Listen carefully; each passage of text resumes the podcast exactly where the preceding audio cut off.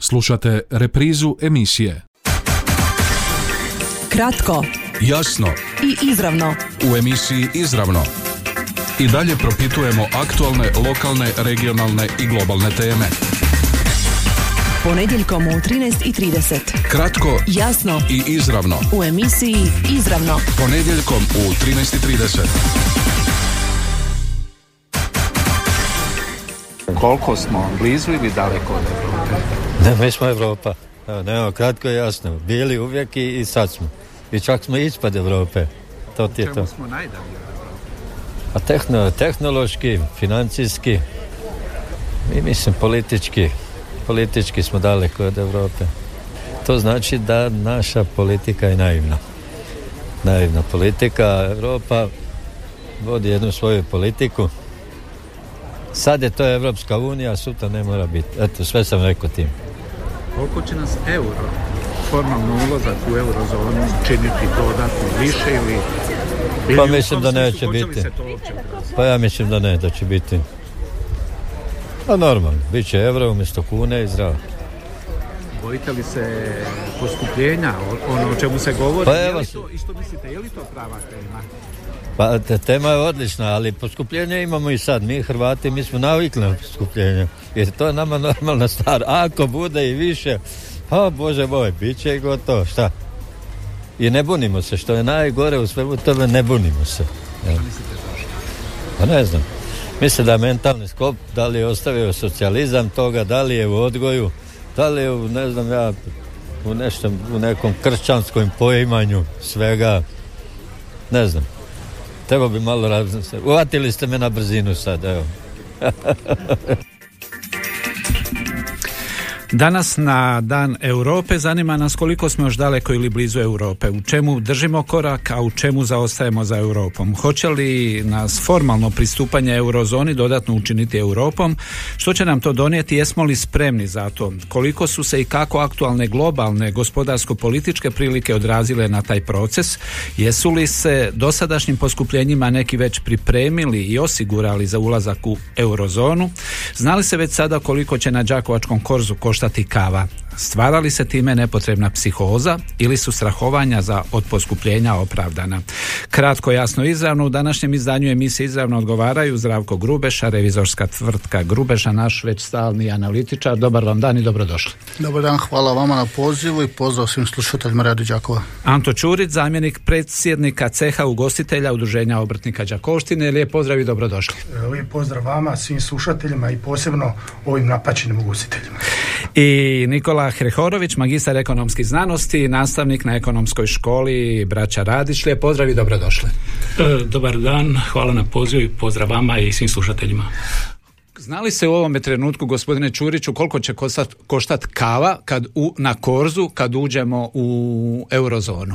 Pa teško je bilo šta reći koliko će ona koštati s obzirom na, na trenutno e, ulazne inpute energenata, e, cijene namirnica, kava svaki dan raste, cijena nabave e, na svjetskom tržištu je kriza, suša. Znači to će sve nekako, nekako utjecati na krajnju cijenu koštanja te kave u euro u, u, u euru, ali mislim da ćemo nekako svi kalkulirati do tog zadnjeg trena kada budemo to trebali raditi. Hoće li biti više nego što je sada? E, ja vjerujem da hoće, sigurno. Sigurno, bar jedno desetak, 15% sigurno. Znači, po meni, po meni trenutno, recimo, ovo što se dešava e, na tržištu, na tržištu e, e, skokom cijena energenata kave i to sve, realna cijena kave u odnosu na, na prijašnje parame- parametre trebaju biti bar jedno 10 do 12 kuna. 10 do Ali 12 kuna. A, gospodine Grubeša, je li ovo zapravo još uvijek aktualna tema u Hrvatskoj? Čujemo ovih dana na zapravo... euro ili mislite na inflaciju? Na kompletno. I euro i inflaciju. Pa ne bi ja to, ta dva događaja povezivao, oni su se slučajno povezali. Znači, mi smo već davno u tim pregovorima i imamo valtene već a ja kažem 99% ulazak u eurozonu i to više nije uopće ovaj, predmet nekakvih ovaj, dilema. A inflacija je nešto sasvim drugo što se podudarilo ajmo reći opet slučajno s ovom, znači normalnim ovim događajima sa Rusijom i Ukrajinom, tako da bez obzira na uvođenje eura, znači mi bi došli do cijene 10 do 12 kuna kave. Bez obzira na ovo što se Znači, tako da to nije povezano sa uvođenjem eura, nego je jednostavno povezano sa jednim nesigurnim okruženjem gdje se normalno sve te globalne događaje iz Europe i svijeta prilijevaju neminovno i u Hrvatsku. I vidite i sami da ovaj, svakog dana imamo nove cijene i bez obzira što ovaj gospodin malo prije rekao da su se mi navikli Hrvati živjeti sa inflacijom, ne, ovaj novija generacija hrvatskih građana ne zna kako je e, živjeti sa inflacijom. Ja sam nažalost stariji, pa sam živio u doba inflacije i ne bi to nikom poželio. Mislim, to je razdoblje gdje neki mogu brzo zaraditi, ali mnogi mogu i puno izgubiti. Tako da je puno bolje razdoblje bilo kad inflacija je bilo do 4%. Ali je, kažete da to ne, dvoje nema veze, ali je kod nas e, stav nekakav posebno dijela javnosti, dijela posebne političke javnosti, da možda to sve pada u ovaj nezgodan trenutak i da bi zbog toga možda trebalo odgoditi ulazak u eurozonu. Koliko je to mudro, pametno, koliko se zapravo i u tom kontekstu to može dvoje povezati? U nikom slučaju ovaj, ne treba ovaj, razmišljati o odgađanju, jer nama će sigurno euro e, smanjiti ovaj inflatorne pritiske, naročito u pogledu kamatnih stopa i sigurnosti kreditnog rejtinga, pa će umjesto da im, recimo da inflacija bude 28%, bit će 25%. Recimo ja sad samo ovaj, govorim na pamet, znači, ali sigurno će doprinijeti padu inflacije. Ja sad ne govorim o 1, 2, 3, pa, da, da je 2% to je puno na ovaj, nekakvoj razini i u svakom slučaju može samo proizvesti u ovom trenutku pozitivne učinke, nikako negativne. Gospodine Hrehoroviću, ova atmosfera, čak dijelom psihoza koja je stvorena, što mislite, evo, kako razmišljate kao ekonomist o tome, je li opravdana, je li taj strah koji se uvukao u ljude, non stop čak su počeli stvarati zalihe određenih proizvoda, kao što na početku pandemije, ako se ne varam, su s nekim proizvodima isto probali tako. Što mislite o tome? Pa znači ovako, e, tu bi morali promatrati kroz dva nekakva aspekta. Jedan aspekt vezan za aktualna događanja u Ukrajini, znači za ova ratna događanja, a drugi je vezan za euro. I vrlo je teško odvojiti u ovom trenutku jedan, od drug, jedan događaj od drugoga, jer vidimo što se događa sa cijenama energenata koji konstantno rastu, a sa porastom tih cijena rastu cijene proizvoda, a onda kasnije i usluga e, i ljudi su jednostavno zabrinuti za nekakvu budućnost. S druge strane, ako promatramo situaciju vezanu za euro, moramo znati da ljudi e, u Hrvatskoj jako vjeruju euru, da to nije takva situacija, onda ne bi bilo tri četvrtine štednje u eurima.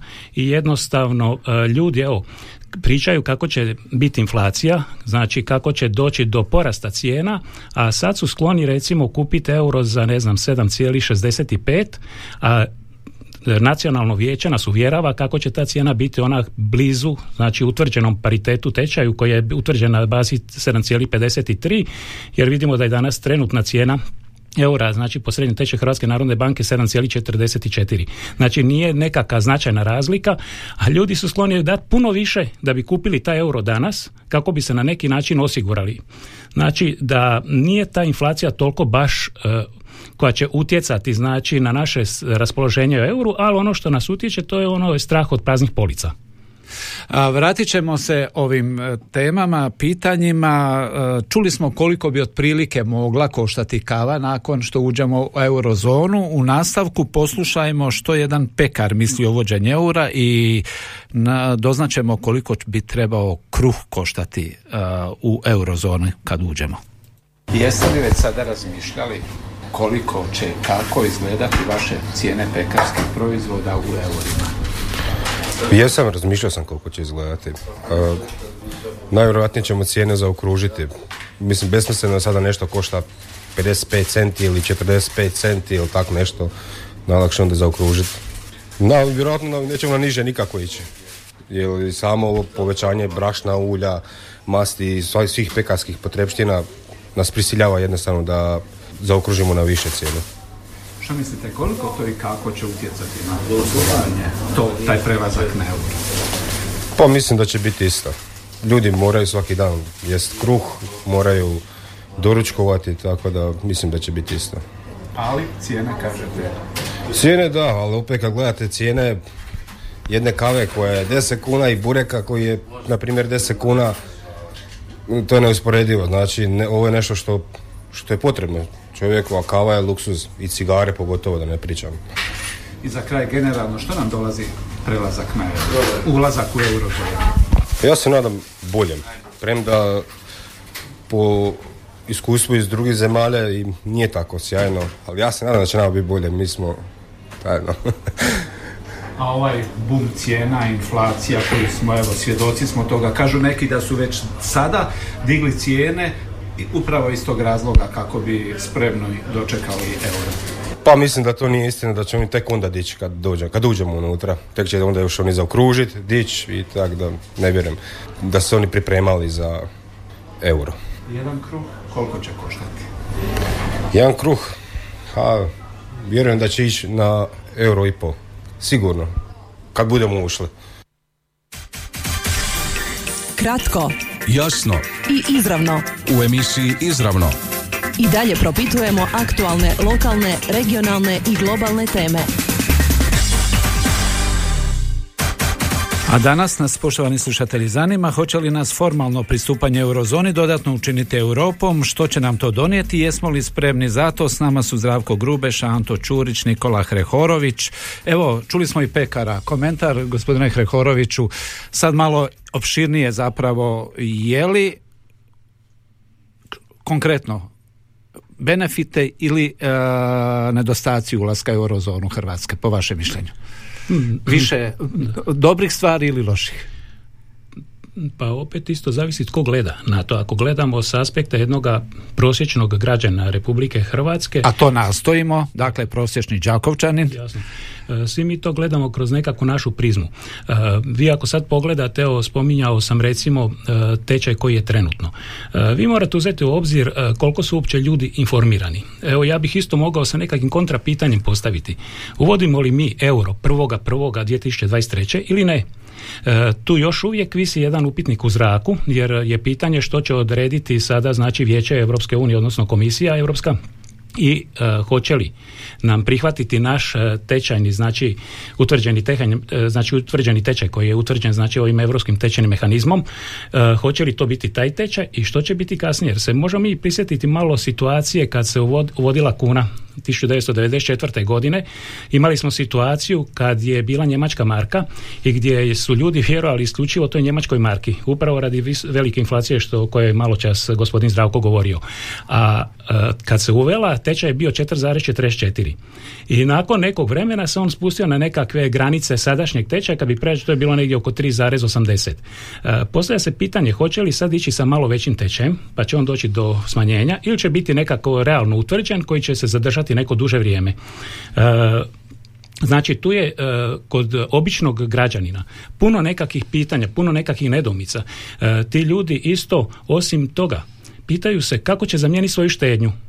Jer u bankama su trenutno vrlo niske kamatne stope.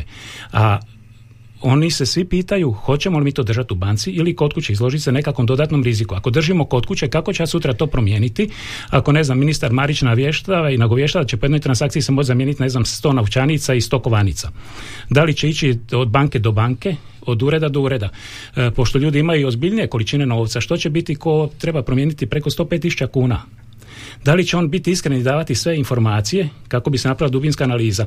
Znači, e, ono što mislim da je naj, najveća zabrinutost kod građana, to je nekakva neinformiranost i jednostavno cjelovita slika. Iako nacionalno vijeće za uvođenje eura pokušava informirati građane, dati im pravovremene informacije o svemu tome, ali ljudi ono jednostavno vjeruju ono što mi je rekao prijatelj prijateljica i jednostavno se na to oslanjaju, a kad kada te informacije budu i često puta dezinformacije, pa se stvara nekakva dodatna panika općenito među ljudima. Kako je to u poslovnom svijetu, evo, gospodine Čuriću, koliko ste vi i jesu li, jeste li e, ugostitelji, jesu li ugostitelji i drugi poduzetnici uvjetno rečeno opterećeni time, koliko je to prisutno u svakodnevnom poslovanju? Pa prisutno je, prisutno je jako. E, tu imamo neku, e, pričamo o kavi, nekoj kavi o nečem. Kava je tu najmanja stavka, e, da li će ona koštati 10-12 kuna. Svi ostali parametri koji opterećuju tu kavu kroz energente, kroz plaće, kroz doprinose i to, to je nešto što prati, prati tu cijenu kave i svega ostalog e, što, nas, što veze hrana, piće. E, Teško je, teško je uopće razmišljati o sutra. Evo, ja, ja teško vidim viziju nečega boljeg u ugostiteljstvu. Smatram da kod ugostiteljstvu trenutno ide jednim, jednim ovim načinom što se dešava na tržištu korak unazad. Gospodina Grubeša. Znači što se tiče, ja se vratiti opet na uvođenje eura, znači nesporno je da su već parametri koji su bili zadati mastrijskim ugovorom kod nas poremećeni. Znači jasno je da ćemo imati ovaj deficit veći nego što je on propisan. Isto tako imamo inflaciju više nego što ona je propisana. Kad bi gledali formalno pravno, mi trenutno ne ispunjavamo uvjete za ulazak u euro. Ali vidite su, došla su neka vremena da se svi kriteriji polako pomiču tako. Znači nesporno da će Europska komisija morati tu u tom pogledu donijeti nekakve nove parametre u, u pogledu inflacije, jer niko ne može sada imati inflaciju ispod 4%, čak mi imamo jednu od nižih inflacija odnosno na druge čak ovaj, naše ovaj, zemlje Europske unije i znači ovaj, isto tako deficit je nemoguće trenutno držati tako pod kontrolom kako je to bilo planirano s obzirom na sve ove događaje koje se događaju. Da li su ljudi opterećeni uvozom, ovaj, uvođenjem eura? Ja mislim da još uvijek ne. Znači mi smo navikli da to eh, počnemo razmišljati kad se uvede. Znači maltene ako se dogodi, a ja sam siguran da će se dogoditi, kada i službeno uđemo u eurozonu, da ćemo tek tada početi razmišljati, a što sada? I to je ovo što sad je Nikola pričao, kako to praktično djeluje. Znači, mi ćemo tek tada reći, ne mogu zamijeniti novce, šta sad, ovaj, gdje da idem. Znači, nažalost, ovaj, ovaj, ove informacije bi trebale biti češće i na TV-u ići baš do takvih nekakvih detalja da ljudi shvate kako stvarno te kune pretvoriti u euro. Druga stvar, mi se moramo naviknuti da se u stvari čuvanje novca plaća. To je jedna nova stvar psihološka koju, na koju mi nismo navikli. To ste mogli čuti od ljudi koji žive u, u zapadnoj Europi, da mi ne možete više otići u banku i reći ja želimo ročiti 10.000 eura, imat ću 3% kamata. To je prošlost. Znači vi ćete ići zbog sigurnosti, ostaviti novac u banci, a banka će vam naplatiti čuvanje. Nažalost, to je nešto što je malo teško shvatljivo, ali to je već polako prisutno. Sad bi obični građani rekli lako za takve koji imaju toliko, koji imaju probleme kako će i gdje će promijeniti kad većina građana kaže se da je opet i ovih dana je su izišle određene projekcije da ne znam koliko građan, postotak građana u Hrvatskoj koji su na rubu siromaštva. Ali nastavit ćemo priču nakon kratke stanke.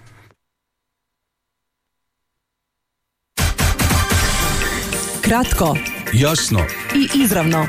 U emisiji Izravno I dalje propitujemo aktualne, lokalne, regionalne i globalne teme.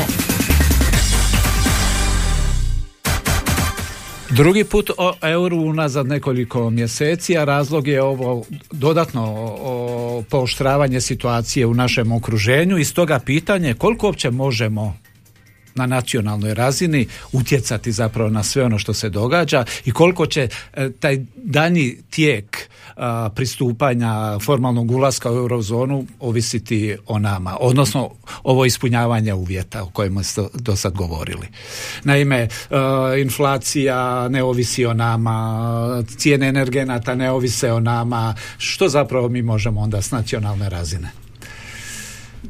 E, pa rekao sam da imamo nacionalno vijeće koje je zaduženo za poslove vezane za uvođenje eura i to nacionalno vijeće pokušava informirati građane što je moguće kvalitetnije i bolje i ne znam koliko ljudi prate medije i sve prisutne su koje kakve nekakve, nekakve reklame bih rekao kojima se pokušava ljudima objasniti taj cijeli postupak i proces. E, ono što je malo čas isto opet evo Zdravko rekao, ljudi razmišljaju kad dođe taj trenutak, ne sada i postavlja se pitanje koliko se uopće mogu pripremiti za sve to. E, s druge strane ako ja gledam kao jedan običan građanin, mene baš neće puno netko pitati hoće li taj euro biti uveden ili neće. E, vidjeli ste čak isto, e, čak i saborski zastupnici koji su e, protiv uvođenja eura, da se njih očito neće baš previše pitati. Pa se postavlja pitanje što mi tu možemo napraviti ili ne. Činjenica je da će taj euro vjerojatno zaživjeti jednog dana u Hrvatskoj. Hoće li to biti 1. siječnja 2023. godine ili će biti nešto kasnije? Ja se nadam da će to biti ipak 1. siječnja 2023. godine zbog toga što smo već sada jedan dio te inflacije inflacije pomalo ugradili. Jer čujte, vi sada ako neko radi općenite nekakve inflacije uvjetovane ratom i nekakvim promjenama u okruženju, e, svako pokušava i ugraditi malo onaj dio za euro.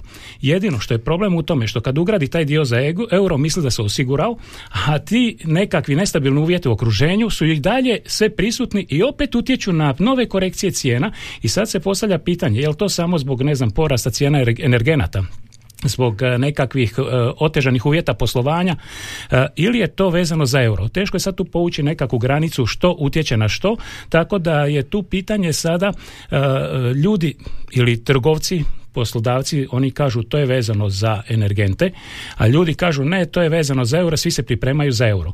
Ali ono što mi kao obični građani vidimo kad dođemo u trgovinu da nove su cijene. nove cijene drugačije više, e, pa se često puta iznenadimo i onda nam je najla, e, nekako onako ja kažem pomalo ironično kad dobijemo nekakav akcijski letak kao kaže evo akcijske cijena kad pogledamo ono sve više i skuplje nego li što je bilo do jučer. Dakle, koliko se to sve već do sada ukalkuliralo, gospodine Grubeša? Nažalost, to je jedna ovaj, trka gdje nemate cilj i svi su počeli ovaj, špekulirati i ugrađivati već ovaj, inflaciju, to jest povećavati i neosnovno cijene. Ja bih volio kad bi neko htio napraviti analizu zbog čega recimo neki pekar povećava cijenu kruha ako je zalihu pšenice stvorio prije godinu dana. Znači on je zna koliko je platio. Znači govorim sada e, niz takvih e, iz mikroekonomije pojmova gdje vi imate ljude koji dižu cijene iako ima zalihe gdje je platio po kunu i 30, kunu i 50. I uistinu nema razloga trenutno da kaže da su njemu inpoti porasli. Znači, trebalo bi napraviti svakdje u takvim nekakvim ovaj, e, i obrtima i e, trgovačkim društvima da vidimo mi koji su njegovi stvarni razlozi, objektivni da se povećavaju cijene ili to radim zato što je drugi rade. Kažu I da ja i ova mjera smanjenja pa PDV-a nije zapravo dala očekivane Pa rezultate. gledajte, znači, znači Da već, već su se naši... nisu A gledajte, na, evo ja gledam moje, moje poljoprivrednike, znači oni su se prije radovali smanjenju PDV-a. Sad kad su shvatili da to u stvari im je loše, recimo uzmite jednog mljekara, on ima PDV 5% na mlijeko. Prije je imao na hranu 13%. I on je redovno dobivao povrat PDV-a. Sad je hrana 5%, mlijeko 5%. Znači, on nema više povrata PDV-a. Znači, on opet ima problem sa likvidnošću. Iako nama izgleda da nema, ali tako. Znači. Ali on je navikao, recimo, da će on 20. mjesecu dobiti povrata PDV-a. I sada da s tim smanjenjem stopa PDV-a se vrlo malo utječe na ovaj, inflaciju i na nekakav životni standard u, u pravilu. Ja bih samo još napomenuo da Hrvatska ovim gubi jedan dio, još jedan dio suvereniteta. Naime, naša Hrvatska narodna banka gubi ulogu centralne banke, doduše ona nažalost i nije toliko djelovala u tim nekakvim makroekonomskim ovaj, djelovanjima kao neke druge centralne banke, već je samo eh, nastojala štititi inflaciju i tu ulogu je odigrala, možemo reći na zadajući način. Tako. Znači, mi sada faktički gubimo jedan eh, instrument monetarni, a to je nemamo svoju centralnu banku. E sad, jesu li, je li ono što ćemo dobiti e, više, bolje, jače u odnosu na ovo što ćemo izgubiti? O, neminovno, uh, generalno govoreći, ja sam uvijek uh, da jesmo. Mi smo visoko eurozirana zemlja. Tako. Znači, nama je euro već mjerilo maltene od kad, od kad je uvedena ovaj, Kao što je kuna. nekad Htjeli mi marka, to priznati je. ili ne. Znači, tako da ta nekakva psihološka barijera o tome da će se sad valuta zvati euro je samo psihološka barijera. Jer mi svi baratamo u stvari, bez obzira što je kuna bila vrlo stabilna u dugo period.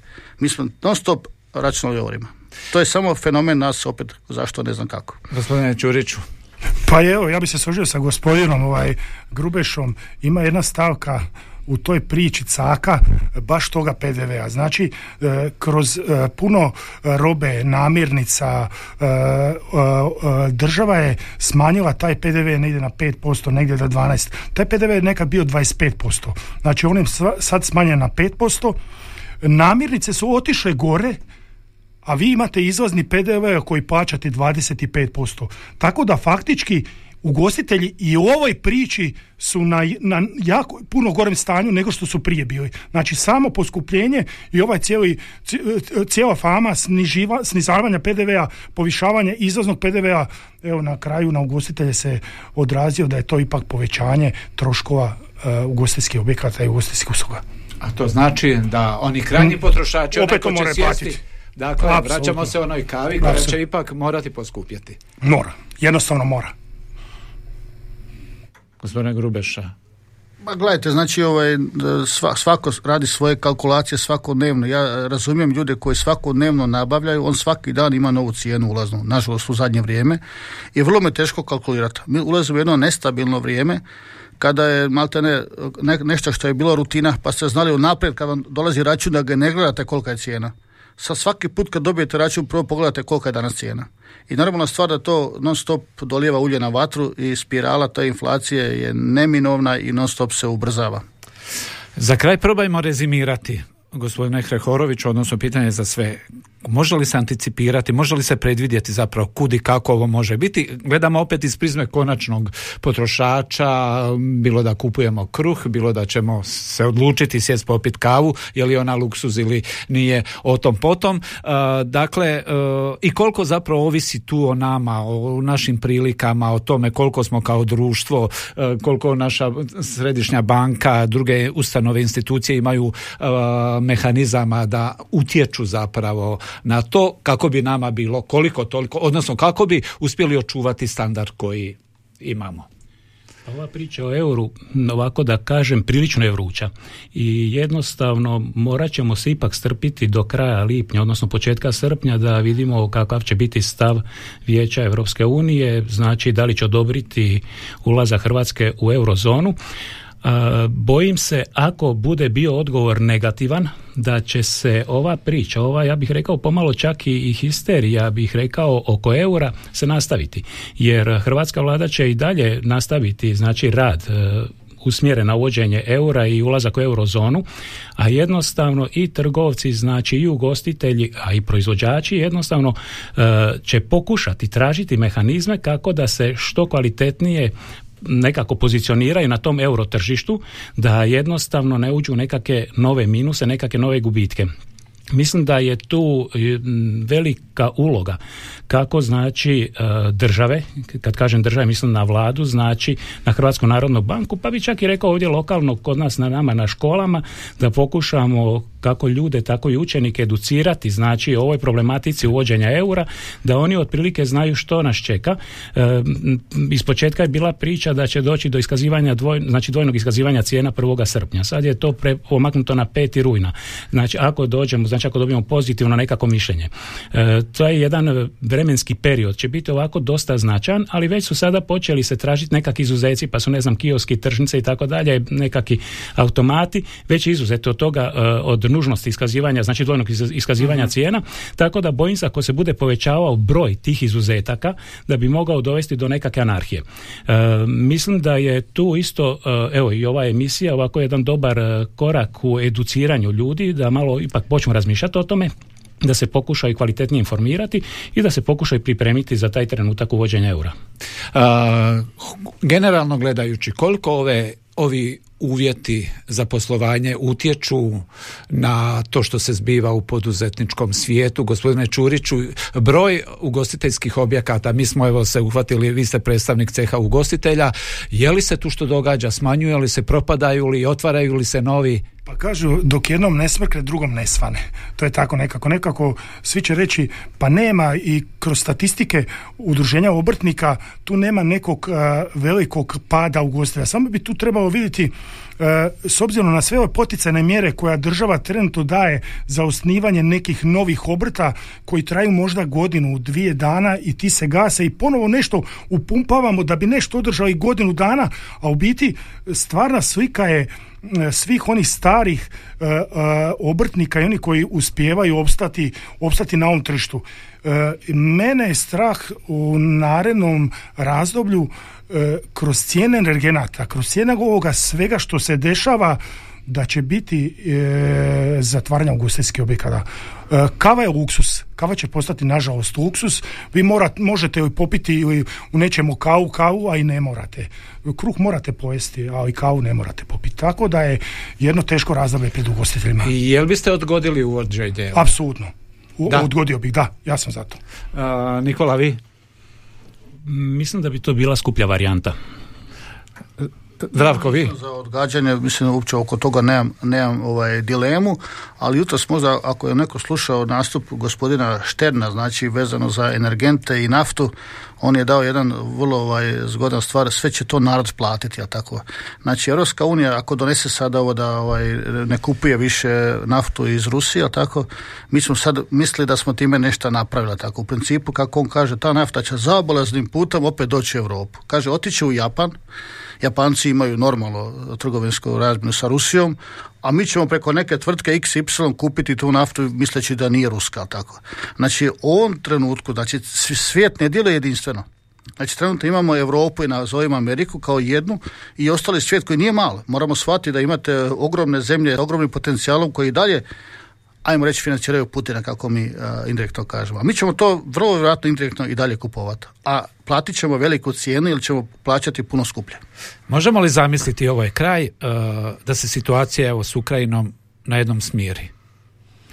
O, nećemo ulaziti u političke, geostrateške razloge i slično, smiri se, hoće li i je li moguće zapravo povratak na ono staro što smo imali e, prije, e, kad je u pitanju cijena energenata koji su zapravo e, pokrenuli svu ovu lavinu, gospodine Krehorović? Povratak na staro je moguće, samo pitanje koliko će trebati vremena. U kratkom roku mislim da ne. Gospodine teško.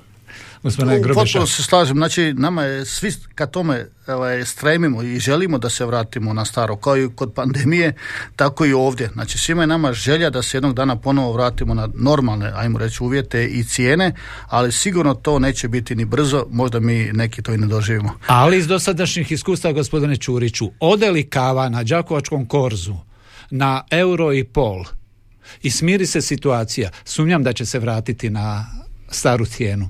Pa ja Kao i kruh. Pa teško mi je reći bilo šta. Nekako e, svaki lokal živi za sebe i svaki lokal neka, nekako stvara e, u okviru svojih gostiju e, i, i nekom je baza kava, nekom je hrana tako da će to biti, ja mislim, jedna, jedno slobodno uvjerenje stvaranja cijene po objektu, po gostima. Evo. Ali ako kupovna moć stanovništva poraste, nije problem plati... očekujete da će porasti? Ja, ja sam uviđen da hoće. Stvarno? Pa gledajte, znači mi ne, imamo već problem sa znači, konkurencijom radne snage.